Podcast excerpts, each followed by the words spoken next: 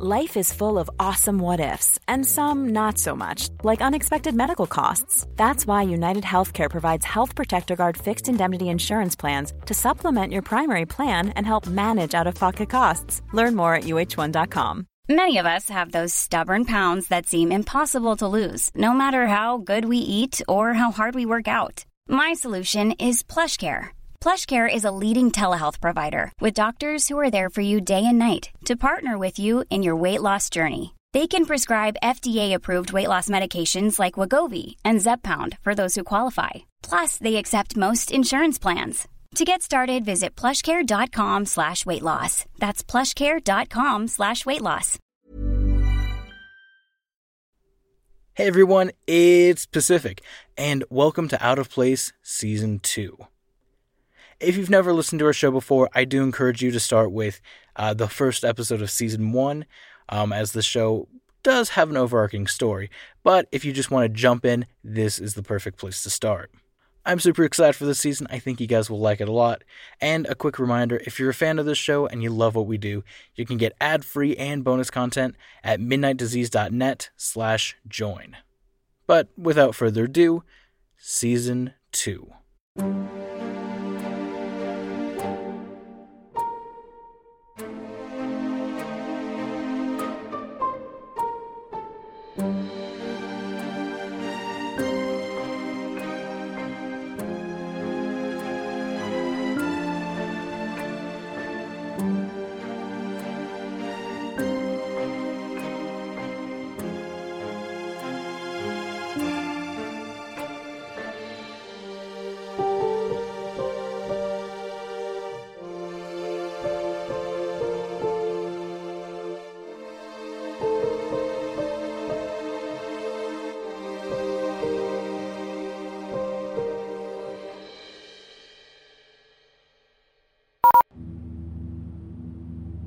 Looking back, I wonder how many times my mind has saved me by refusing to fully comprehend what I've seen. If I were to stop and really think about the multiple dimensions and timelines, the astronomical numbers and principles of infinity that I deal with every day, I think I'd go mad. How would you reconcile a limited, imperfect thing like my primate brain with the idea of dimensional travel? Perhaps the project had other people in my position who didn't have that knack of dumbing it all down to a day job, and they did go mad. Maybe there's something too mundane about me to go crazy. Strange that being just boring enough is what got me in this position, but I'll take it.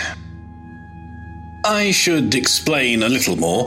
Director Beckman knows all of this, but it might be one of the project board who reviews these archives, and I. I doubt they'll know who I am. My name is Andrew Moss. I am the data archivist for the Extant team.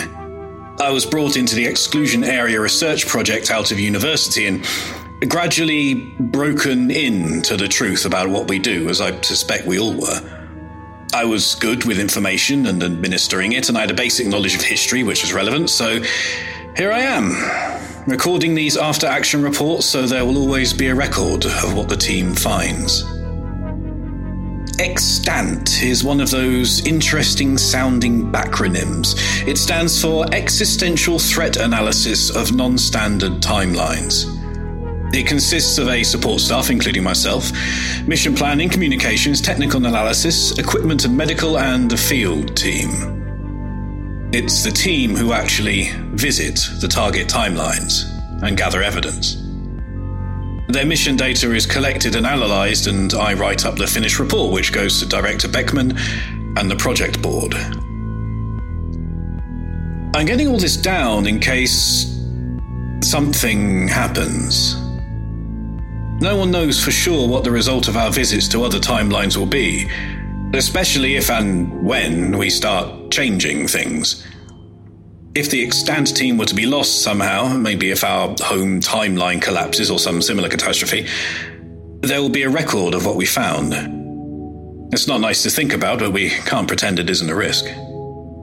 The first mission I've archived in this way was one to a timeline that exhibited the traits the extant team looks for It was a nearby timeline, so there was an Earth and a Milky Way and gravity and so on, but there was no communications traffic around Earth. A lack of street lighting and other activity seen from orbit. The probes returned a negative on all of it, along with the sort of radiological readings that suggested something had gone very wrong down there indeed. And things going wrong is what the extant team is interested in. The field team was led by Sergeant Garnet Brand, with Private First Class Francisco Quintero, Private Richard Sandich, and Warrant Officer Simon Poulter. All these were drawn from the United States Army, as is common with project field teams, uh, with Warrant Officer Poulter being the team's technical and drone recon specialist. They used the environmentally sealed transfer capsule for the dimensional breach. I've seen inside one of those things and I don't envy them. It was designed as an emergency escape vehicle for the International Space Station, and it's about the size of a phone booth. The computers are getting more accurate with where the breach comes out. The capsule emerged about 40 meters up, and the crash bags inflated successfully, so the landing wasn't too bad. After confirming the local radiation and atmospheric data, the team exited and ascertained they were just south of Fredericksburg, Virginia, in the USA. This was a little over 50 miles from the target of the outskirts of Washington, D.C., which is a standard starting point for investigation of post nuclear worlds. The first few minutes must be a combination of thrilling and terrifying. They have no idea what they'll see when they open the capsule for the first time. Everything reduced to ash or bodies everywhere, hostile inhabitants, maybe. In this case, they found a half leveled Fredericksburg still pumping out the residual radiation from a nuclear explosion about 18 months previously. By that time, the half life of the various isotopes means it's not going to boil your organs, but the team still carried their NBC gear just in case. They've seen ruined cities before, of course. Even before the project tapped them up, they had all served in combat zones and were familiar with what human ingenuity can do to a city block or three. Even so, it can't be an easy thing to see. The, the place was evacuated and the bodies seemed to have been removed, though the team didn't look too closely.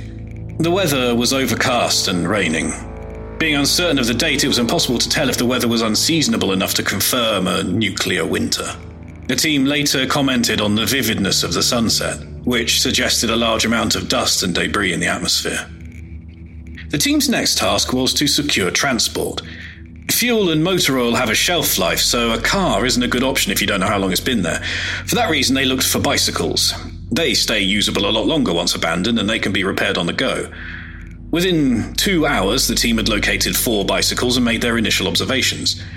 Until the bombs fell, the area showed no significant differences from the world they came from. America was still America, school buses were still yellow. The last date they found from newspapers and store calendars was October the 25th, 1975. The technology and styles mashed up, although Private Sandich said Virginia looked like it was stuck in the 70s anyway. There were no people. Residual radiation suggested the region had been both hit directly and caught in a plume of fallout. Everyone had either fled or died, and nobody had come back afterwards. Power and running water had failed too. The team headed north towards Washington, D.C. They'd already discovered the first sign of a divergence from the more common nuclear war scenarios, namely the date.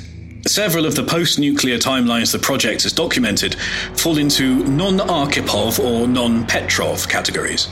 Commodore Vasily Arkhipov was an officer in the Soviet submarine B 59 during the Cuban Missile Crisis. Cut off from communication with Moscow, the submarine's captain wanted to launch a nuclear torpedo against the American vessels pursuing it.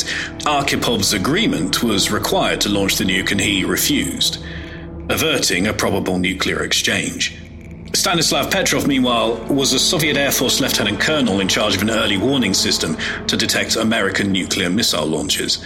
When the system told him a total of five missiles were headed for Moscow, Petrov decided not to do as he'd been instructed, which was to pass the alert up the chain of command to trigger a massive retaliation against America. Instead, he reasoned that five missiles wasn't enough for a realistic American attack and that the system had given a false alarm. It turned out he was right.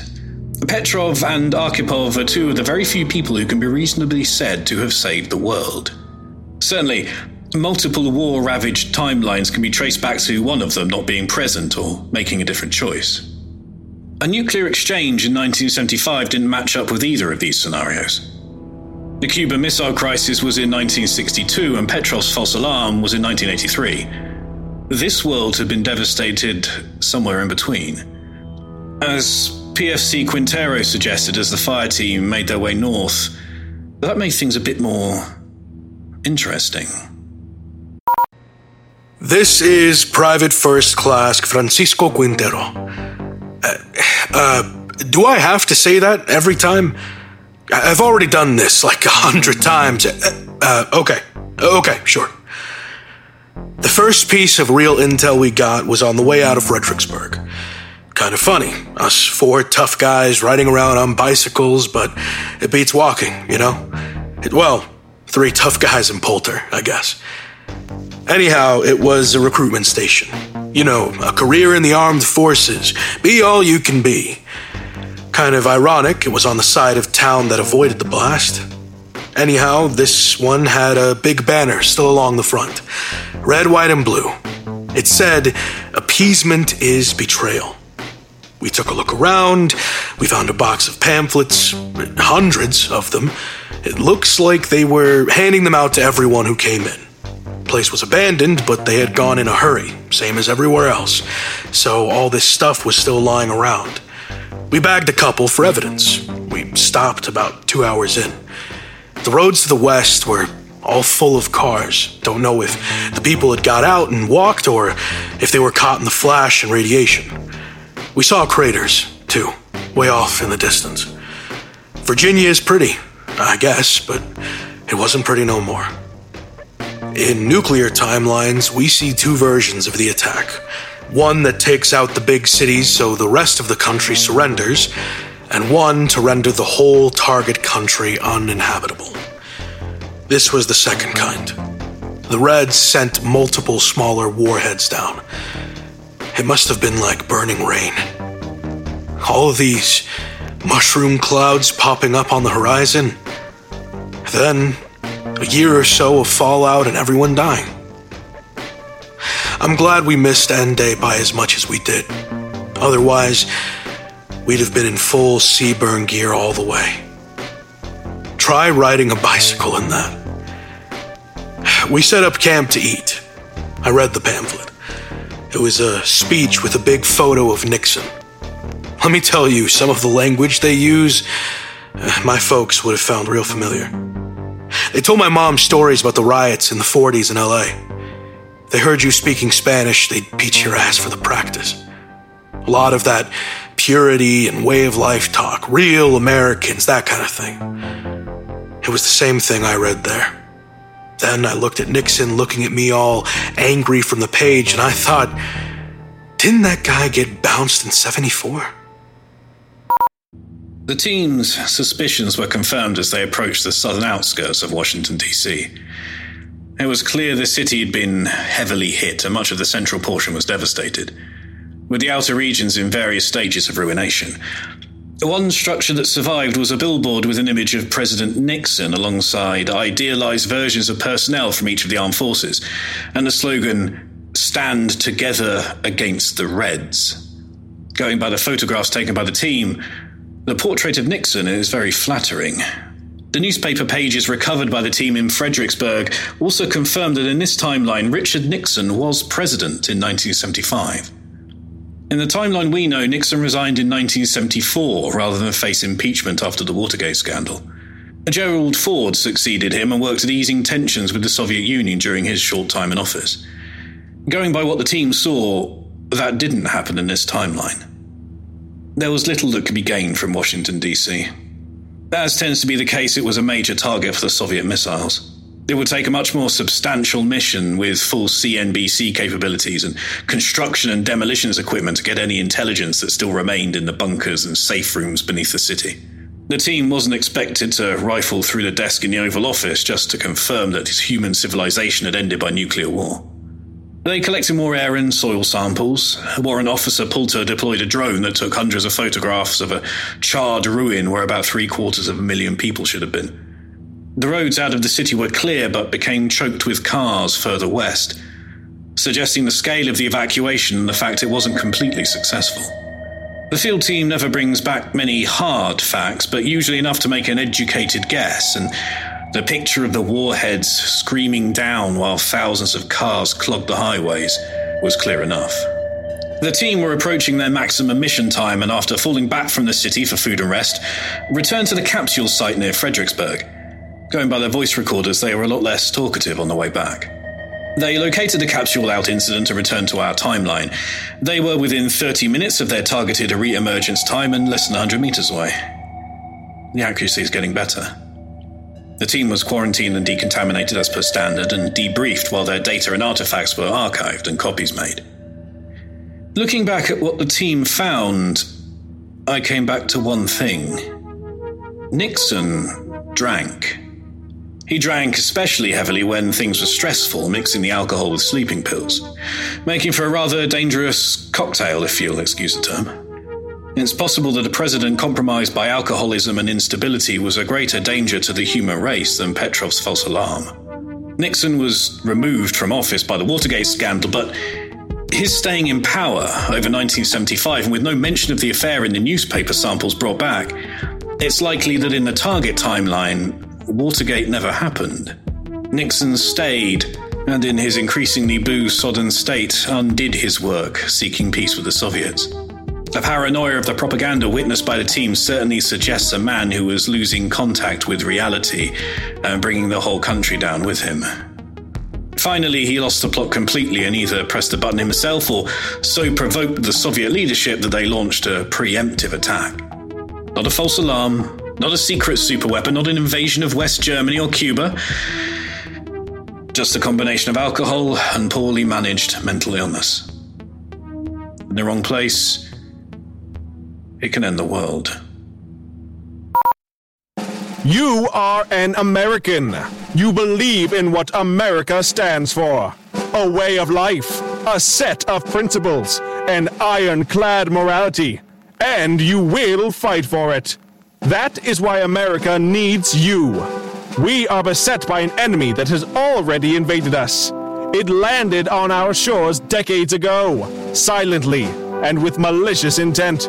It infiltrated our every level of society. But it did not defeat us. We found it, and we are rooting it out. This enemy is the communism of the Soviet Union. For too long, successive governments have appeased this foe not willing to enter into war. The painful memories of past conflicts made cowards even of proud Americans. But now, the depth and breadth of the enemy's invasion have been revealed. They can only be fought with the direct confrontation the Soviet agents fear. They can only be defeated in war. You are an American who will fight that war. Side by side with your brothers, you will fight for freedom, for justice, and for our way of life. A true American who knows this is not an enemy that can be appeased. He has had every opportunity to back down and cease his relentless expansionism, to leave our shores and walk the path of peace laid out for him. He has refused. He has left only one path open for us all the path of war. In joining up with our armed forces, you will win that war. You will tell future generations of the part you played in our victory. You are an American.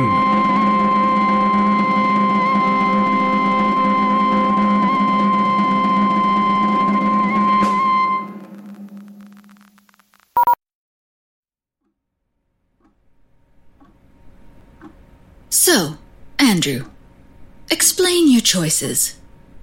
Uh, well, uh, Director Beckman, I I wasn't quite sure what my outlook would add. Uh, I summarised the mission and gave my own conclusions, I suppose. They're not airtight. I could be completely wrong. For all I know, the Nixon presidency had nothing to do with the nuclear exchange, but I think the theory holds. I thought it was worth including the excerpt from Quintero's debriefing. Um, the raw data can only show so much. It's a very different thing actually being on a world where mankind has ended. And the speech from the pamphlet seemed relevant too. Um, I'm not completely sure what the project wanted me to do here. I sort of made it up as I went along. There's room for improvement, certainly, but I need another pair of eyes on what the extant team finds. What we do is not an exact science. It's as much about interpretation as zeros and ones. There's a place for emotion. That includes the reactions of the men we send there. What do you think of the squad? They seem okay. Efficient. They know their stuff. Sandich is a bit of a dicker, but then there's always one, isn't there? Seeing the world ending more than once has made them a bit detached from it all. I'd worry more about their mental state than their competence. How often do we rotate them out of the field? Personnel has that in hand. Andrew, indulge me for a moment. I have a thought exercise I'd like you to try. That sounds dangerous. Imagine you were in my position. You had to take this information to the board and make recommendations. What would you tell them about this timeline? This one?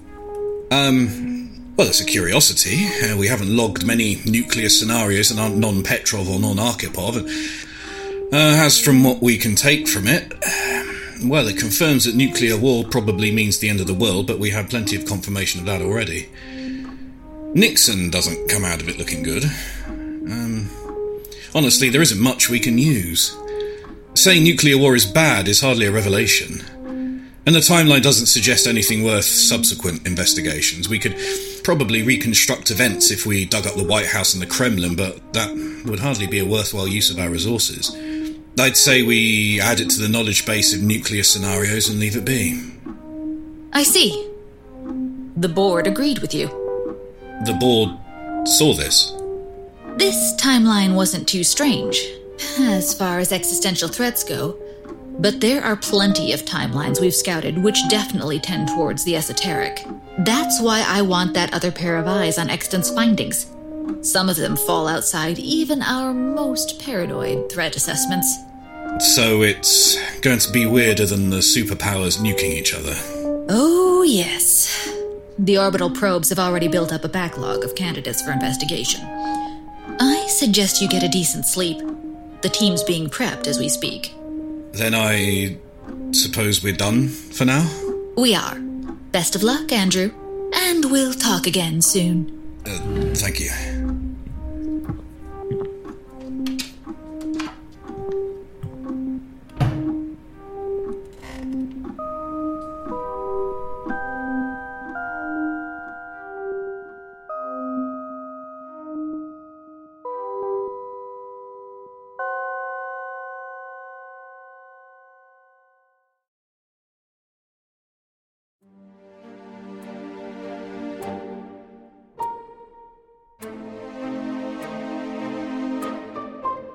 Out of Place was written and created by Ben Counter.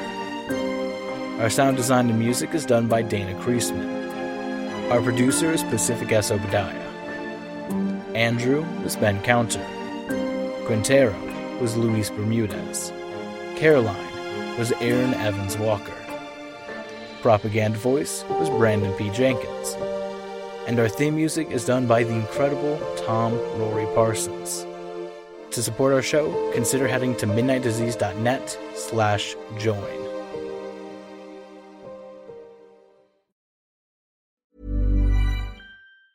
Planning for your next trip? Elevate your travel style with Quince. Quince has all the jet-setting essentials you'll want for your next getaway, like European linen, premium luggage options, buttery soft Italian leather bags, and so much more. And it's all priced at 50 to 80% less than similar brands. Plus, Quince only works with factories that use safe and ethical manufacturing practices. Pack your bags with high-quality essentials you'll be wearing for vacations to come with Quince. Go to quince.com/trip for free shipping and 365-day returns.